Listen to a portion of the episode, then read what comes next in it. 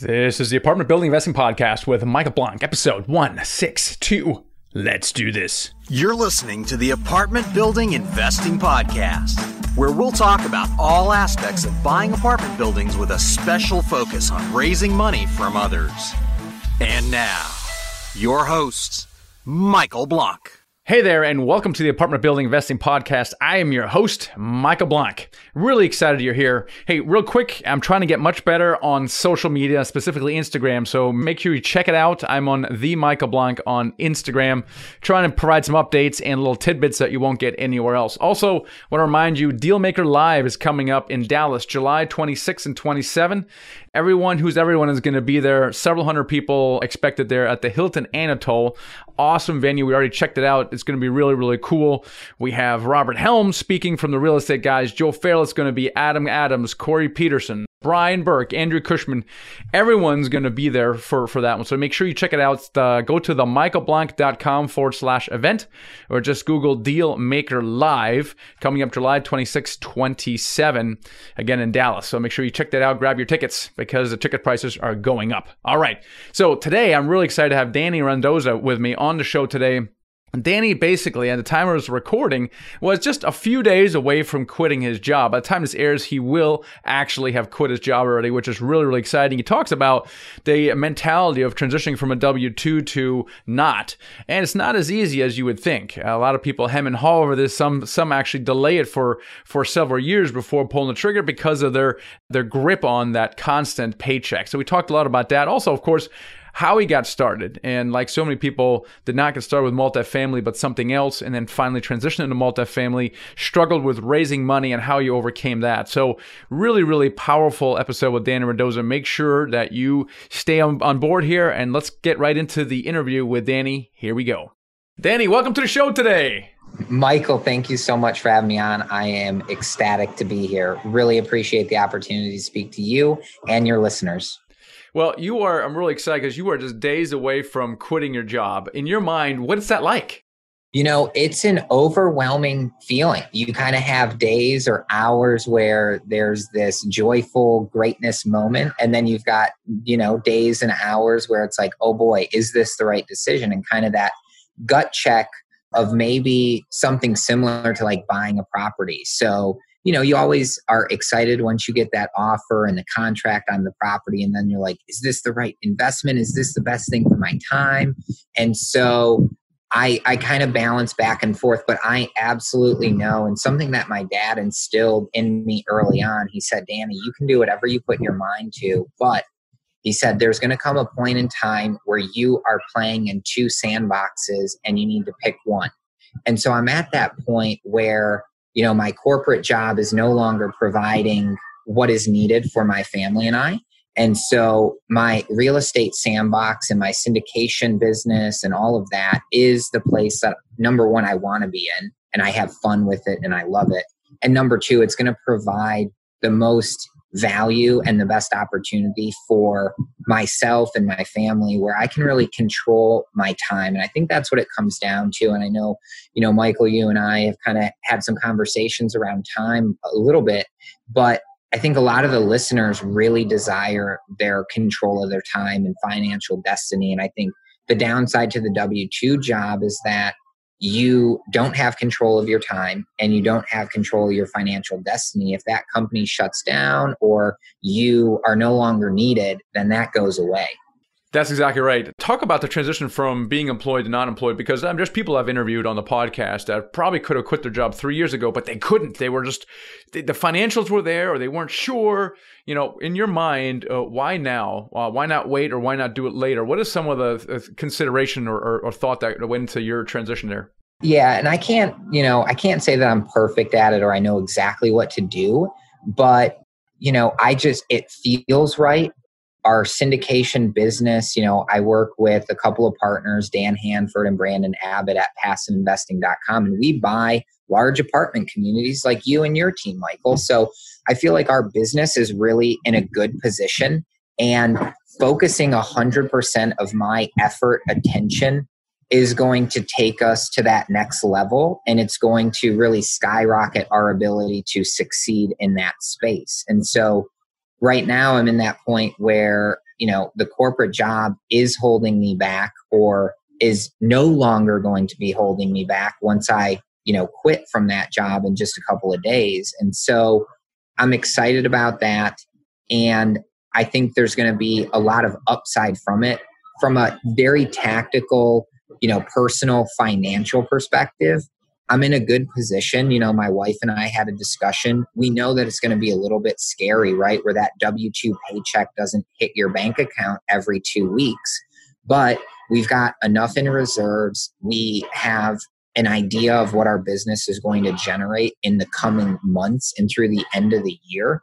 And so it's going to be, we're going to be in a really good position. You know, if anything, it's going to make me work that much harder to ensure that we are doing the right things in our real estate business to make sure it can provide for you know our essentials because we'll have to be achieving you know financial outcomes from our real estate business to put food on the table at this point. And so i think it'll be excellent and i'm ready to get out there and do the hard work to provide and put the food on the table from real estate now you said something that you're work you're going to work even harder. Now, Danny, what is wrong with you? I thought you're now in a position to retire. Like, why would you work harder? What's it?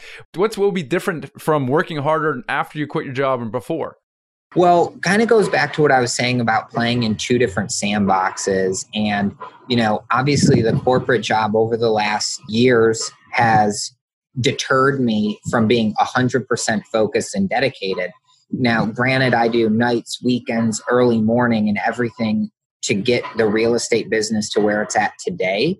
But being 100% dedicated with no other distractions in real estate, I think I think the key word that I should have said is working smarter in the business and getting the right things done that are of the highest priority. And so, you know, now I'll be able to focus my afternoon on maybe having a coffee or a Zoom meeting or an in person lunch meeting with a broker as opposed to having to do something with the corporate job. So I think it's going to be about working smarter.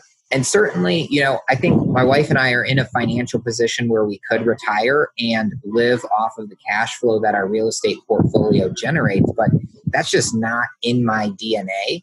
And I would go stir crazy sitting around uh, not doing enough to feel fulfilled.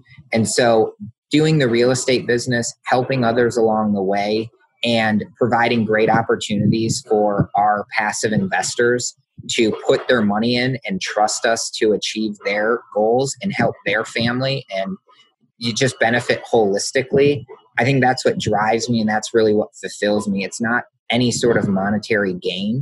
That's just a byproduct of the hard work and you know why I'm up early and why I'm up late doing real estate syndication for multifamily. Yeah, exactly. I mean, the, the, end goal is not retirement. Like you said, most people, it would drive them, and they might take a, a time, some time off and go on vacation for a month or two or three. After that, we will get bored. So we're gonna, always going to be doing something. I think the point what you're trying to make is that we, we're doing it on our terms, right? We control our time. We're flexible with that. Absolutely. Now, interestingly, you didn't start off with multifamily. It's kind of how you ended up accelerating the process. But how did you get started in real estate, and why did you get started in real estate? What What was it that was going on at time that made you scratch your head, going, "Hey, I think I need to get started in real estate"? Yeah, I I um when I started working for a corporate financial consulting company, I moved overseas. I lived in the United Arab Emirates for about a year and it was phenomenal excellent personal experience, excellent business experience, and an excellent way to get set up for financial success where I could live overseas and have the company pay for my living expenses and I could just pocket and really build a nice equity nest egg. So I moved back to the US and I had some extra money in my checking account and I said, What is the best purpose for this money? Should I buy a car? No. Should I invest in the stock market? Maybe. Should I buy a house to live in? And so I elected to buy a house to live in. I house hacked that in the Bay Area for another two years while I kind of continued finding myself through and while I worked as a financial consultant, helping businesses achieve and improve their financial performance. But all along the way, I was learning skills and really resonating my passion for real estate that started in high school by reading books like Rich Dad Poor Dad and commercial investing books by Dolf de Roos. And so I knew real estate was an opportunity. And by house hacking, now I was continuing to build that equity nest egg over time. And so I really got started. My wife and I were having serious life conversations about what did we want to do with our lives. And, you know, living in the Bay Area, commuting a bunch, and traveling for work was not really in our agenda. And it's not what we envisioned us doing in the next five years, 10 years. And so something had to change. And so we quickly made a decision to sell everything that we owned in San Francisco. We moved to Charleston, South Carolina, and started building a real estate portfolio. The first property that we bought when we got to Charleston was a $1 million commercial office building. And that was after doing our due diligence in single family, some multifamily, and commercial properties. And the reason we bought that property was for cash flow. And so, kind of fast forwarding through that journey over the last few years while we've been in Charleston, we started just to buy in a market that we knew. And we knew the Charleston, South Carolina market was ripe for improvement and growth because it has job growth and population growth. And so we were just trying to buy anything and everything we could get our hands on over the last couple of years. And it worked out really well. We learned some great lessons along the way.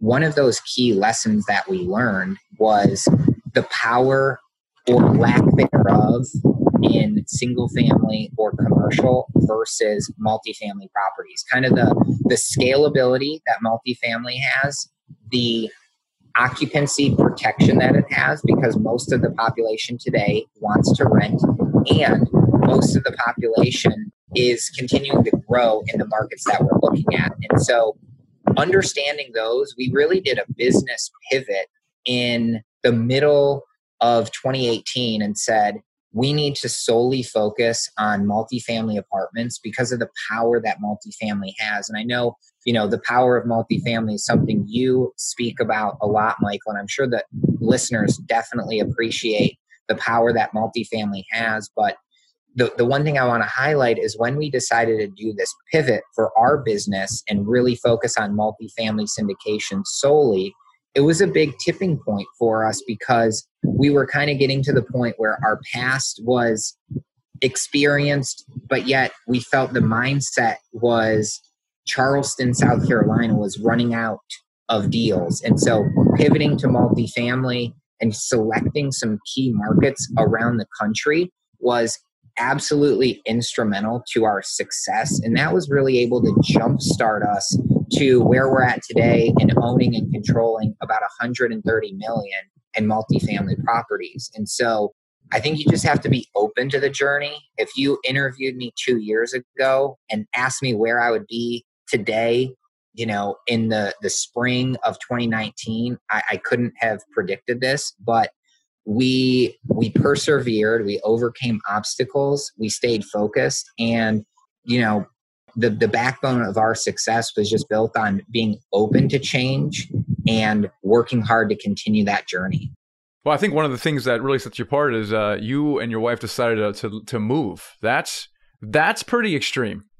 Yeah and we made that decision i think in about a two hour conversation. Um, and once we made that decision we were gone in a few months, I think three to four months from San Francisco to Charleston.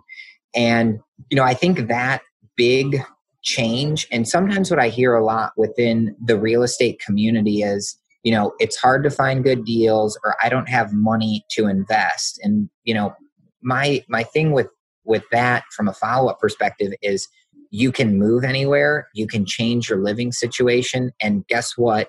You yourself control your financial situation and financial destiny. And so, if you don't have an equity nest egg available to invest and buy your first property, will change something in your life today and start building that. And you can start with a smaller egg than others have started with, but you need to start with an egg. You need to buy your first property and start building your real estate resume to go out and do some of these larger deals.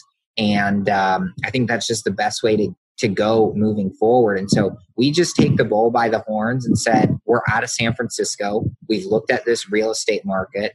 We're going to be able to accomplish so much more that we not want to, but need to accomplish for our life and our well being and our wealth and personal fulfillment, we just need to move. And so we did it. You guys made the decision to basically take your, you know, financial future in your own hands, and you kind of acted radically, which is cool. And my observation is that people have done something similar to you have. In other words, they've somehow fundamentally decided that enough is enough. Those people are successful. It's just, it's just one thing leads to another, and, it's amazing. And then people who are not so sure, they're kind of not so sure what they want. They don't make these decisions. They tend to waffle a little bit. Talk about uh, at what point you, you said a lot of people are caught up by the fact they don't have the money to do some of these larger deals.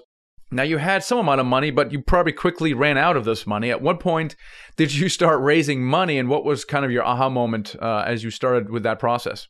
Yeah, the after the first deal, we were kind of out of money, and so I knew going in it was really important that we bought a, a property and had a proof of concept out there to start working with some really close investors. And it was initially friends and family.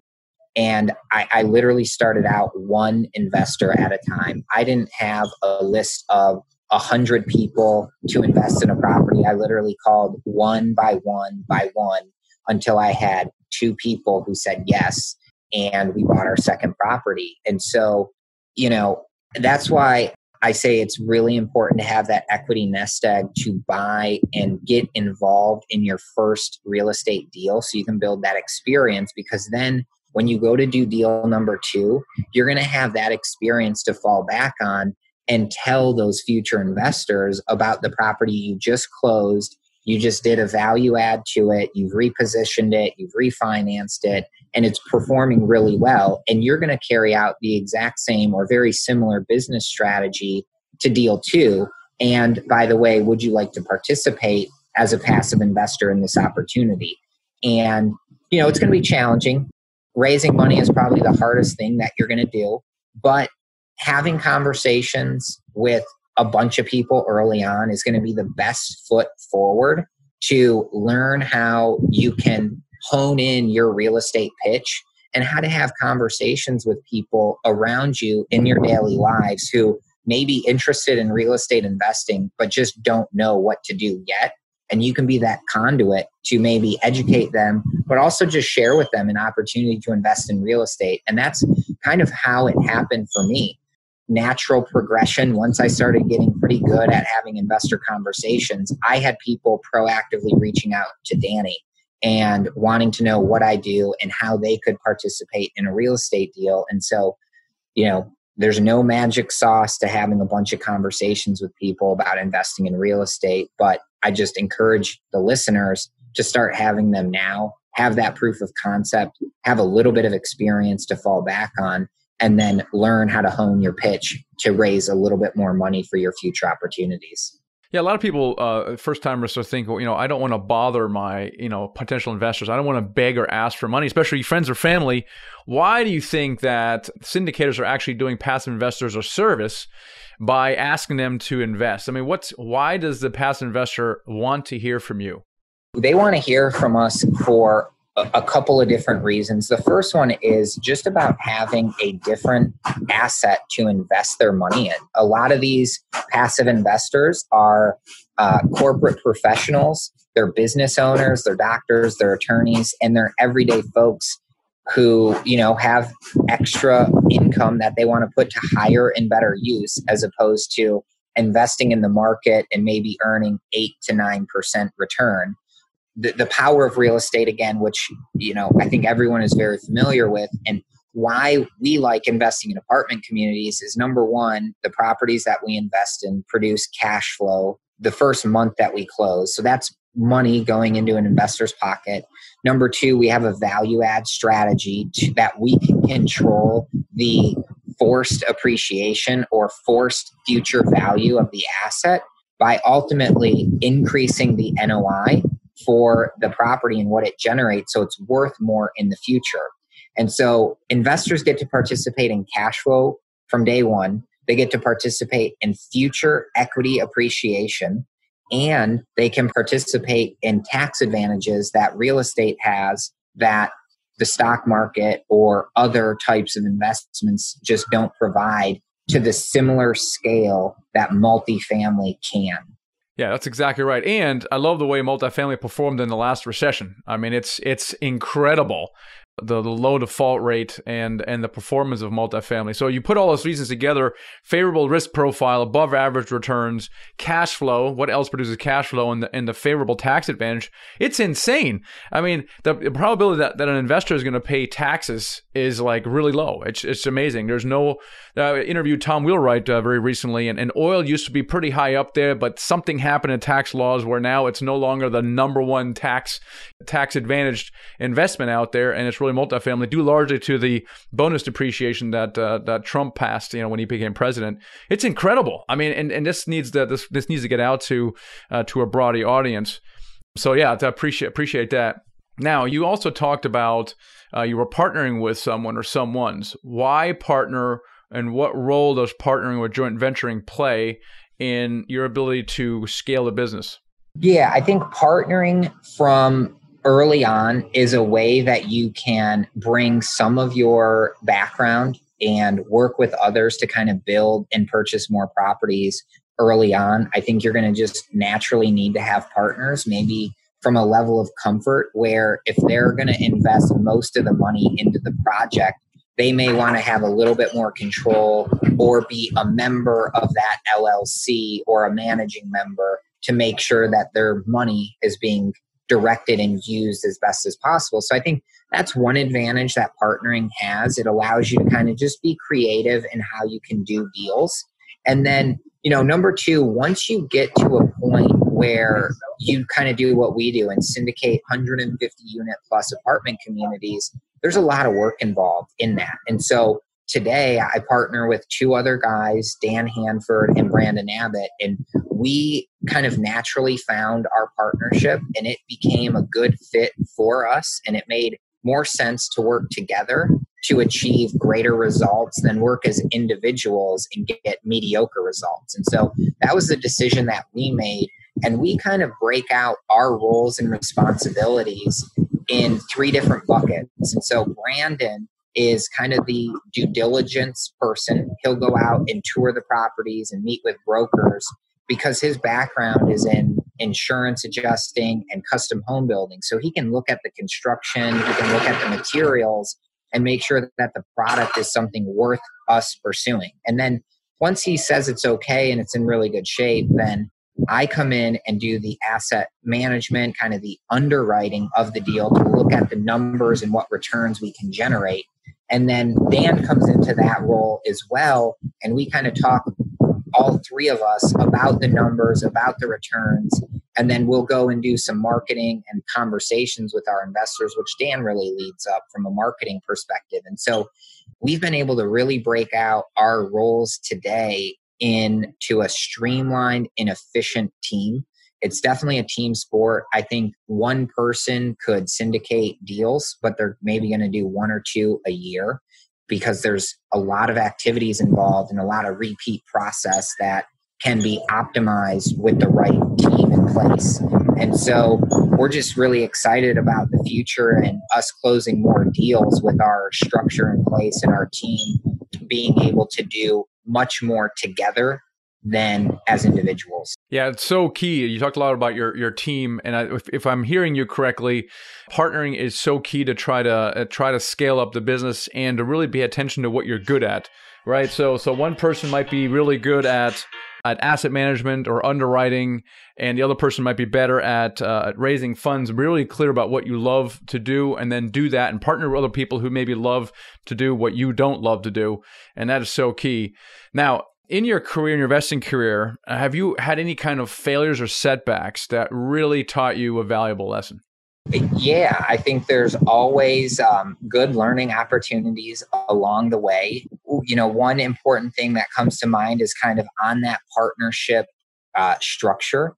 And I think it's really important to understand the wants and needs. If you're going to partner with someone on a deal where maybe you JV together, so Michael, maybe you and I form an LLC and you're a 50% owner and I'm a 50% owner, and we go and buy you know some asset together um, it's really important for me to understand what your want and your need is from that property just to ensure that we've got an alignment of interest and the goal and the vision of that property. Say it's a five year hold you know let's make sure that you and i are both on the same page to hold it in five years.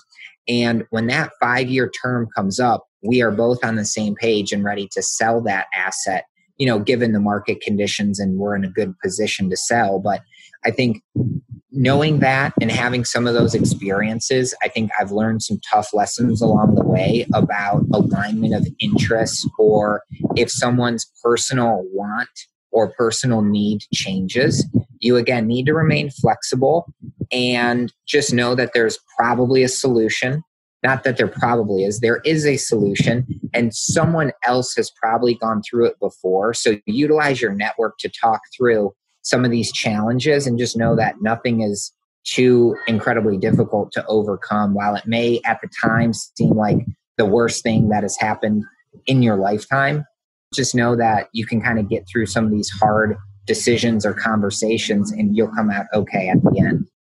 Yeah, so true. We tend to learn more when things kind of don't go our way, right?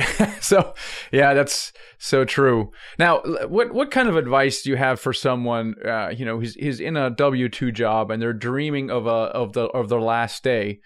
What is your advice to them about how they can kind of do what you've done? I would say get right on your financial needs and include in that your financial goal. And so, if your goal is to achieve financial freedom, let's understand what you need. And if you need $10,000 a month to pay for all of your living expenses, let's figure out how you can make $10,000 a month from real estate income producing assets. And so it becomes a math equation at that point of how many properties do you need to buy to generate $10,000 a month? Is it 10 single family homes in your market? Is it one commercial property? Or is it 150 unit apartment community because you've got a pretty big equity nest egg where you can pay for all of it on your own without bringing partners in? So, doing that math equation, you can also then layer in well, if I need to bring partners in, how much ownership would I have and how many properties do I need to, to bring on? So, do you have to double all of the numbers I just said in order to get that? So, figuring out your financial need with your goal, I think is going to give you the best opportunity to kind of get laser focused on what assets you need to be focused on buying to get to a point of financial freedom where your assets produce enough income to pay for your living expenses and you'll be really comfortable to leave that corporate job because you know you've got income to pay your expenses. And i think that's something that a lot of people get caught up on is how can i leave? And doing that exercise on paper is going to give you the the math of how you do it and what properties you can target. And so tactically, that's really how we got started. And of course, throughout the journey, the numbers change. They may increase, they may decrease. Most of us, our numbers are going to increase from an expense side, but we can then increase our assets and increase the cash flow that they generate to pair with that. And so that was the best way that I really got started looking at things was how can I generate enough income to pay for my expenses? And then be in a position to say, okay, I'm taking the leap of faith. I'm quitting my job. I have quit my job. And, you know, now it's time to put, you know, the work boots on and get out there and go and buy more deals, generate more income, add more value to people's lives, and be fulfilled and be happy. Yeah. So what you're saying is just get very specific. Put pen to paper, figure it out.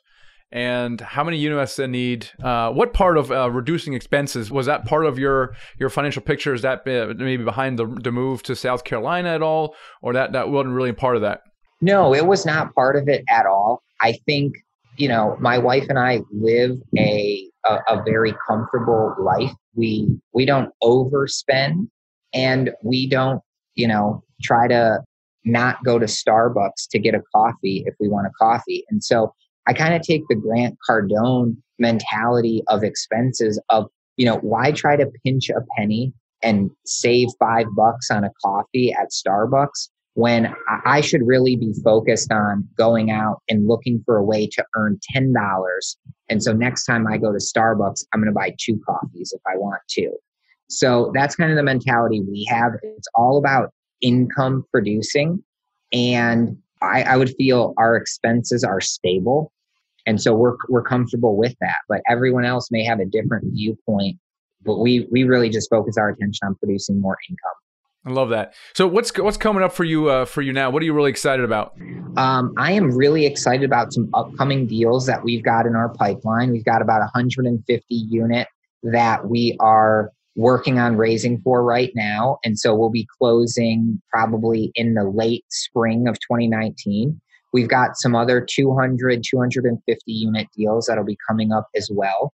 So I'm excited about that. From a personal standpoint, um, I'm excited to be on vacation with my wife here in a little bit. We're going to do a little trip to South Africa and go see the sites. And uh, I think we're going to be meeting some investors in South Africa as well. So that will be another you know fun thing and kind of add that to the life resume. That is awesome, Danny. How can people uh, get and get connected with you? If you want to get connected with me um, for our apartment syndication deals, go to passiveinvesting.com. If you want to specifically learn about what I've got going on, I do a blog on my randazzocapital.com website. And I'm also working on my second book for my children's series, Wealth Lessons for Kids. So that book will be coming out pretty soon as well. That is so awesome. Danny, thanks so much for being on the show today. Michael, thank you very much for having me on. You know, after having uh, spoken to so many podcast guests and really analyzing why are some people more successful than others? What kind of person does their first deal? What person doesn't? What kind of person quits their job and which one doesn't? It really comes down to this one thing deciding. And when you he listened to Danny, uh, maybe you caught it, but he and his wife had a conversation and lived out their, their lives very intentionally. They decided that enough is enough. They couldn't go on living as they did, and they made tough choices moving and basically leaving their job. And I find that, uh, especially when both spouses are involved in a conversation, a decision, it's much more powerful. And truly deciding something is the actual power. My, one of my favorite quotes is a Tony Robbins quote, which is on my wall here. It is in your moments of decision that your destiny is shaped. And it is so true, right? The people that truly decide something it just happens. It almost manifests itself. Call it what you want, faith or prayer or anything like that. People who truly believe will eventually uh, will get there versus people who who don't right? They have some doubts there's some waffling they send mixed signals into the universe will get exactly that. And so in the example of danny they were very very clear about what they want and what they didn't want. And that's my advice to you is be very very clear about what you want and what you don't want and so that's definitely advice. Uh, also, really consider partnering. And we really have a lot of examples of people partnering. Uh, don't think of partnering as necessarily as a permanent arrangement. Think of it more of joint venturing on a deal by deal basis. We joint venture with people all the time. We, if you're a deal finder, then partner with someone or joint venture with someone who's a money raiser. That's kind of what Danny did as, as well. If you are uh, very analytical, can do Excel spreadsheets, you're detail oriented, then why don't you become the chief underwriter for someone who hates spreadsheets? And we see a lot of joint ventures and partnerships coming up around that. So really pay attention to what you're strong at and what you maybe not strong at, and then partner with people who have what you don't have.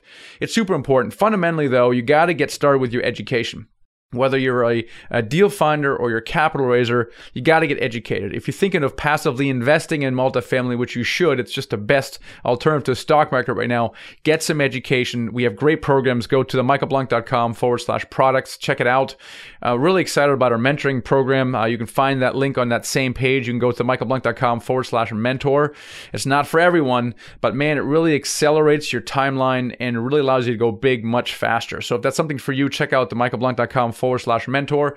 And again, just want to remind you, we have Dealmaker Live coming up July 26, 27, 28. We actually have the author of The Miracle Morning speaking, keynoting there, Hal Elrod. Big influence in my life. He's going to be there. Can't wait to hang out. If you are buying the VIP experience, you'll be able to hang out with, uh, with Hal and myself and a bunch of other speakers as well. So make sure you grab your tickets, Dealmaker Live, uh, themichaelblank.com forward slash event. All right, guys, hope you found that useful. Catch you guys next episode. Thanks for listening to the Apartment Building Investing Podcast with Michael Blank. For more free podcasts, articles, and videos, go to themichaelblank.com. There, you can also download the free ebook, The Secret to Raising Money to Buy Your First Apartment Building. Till next time.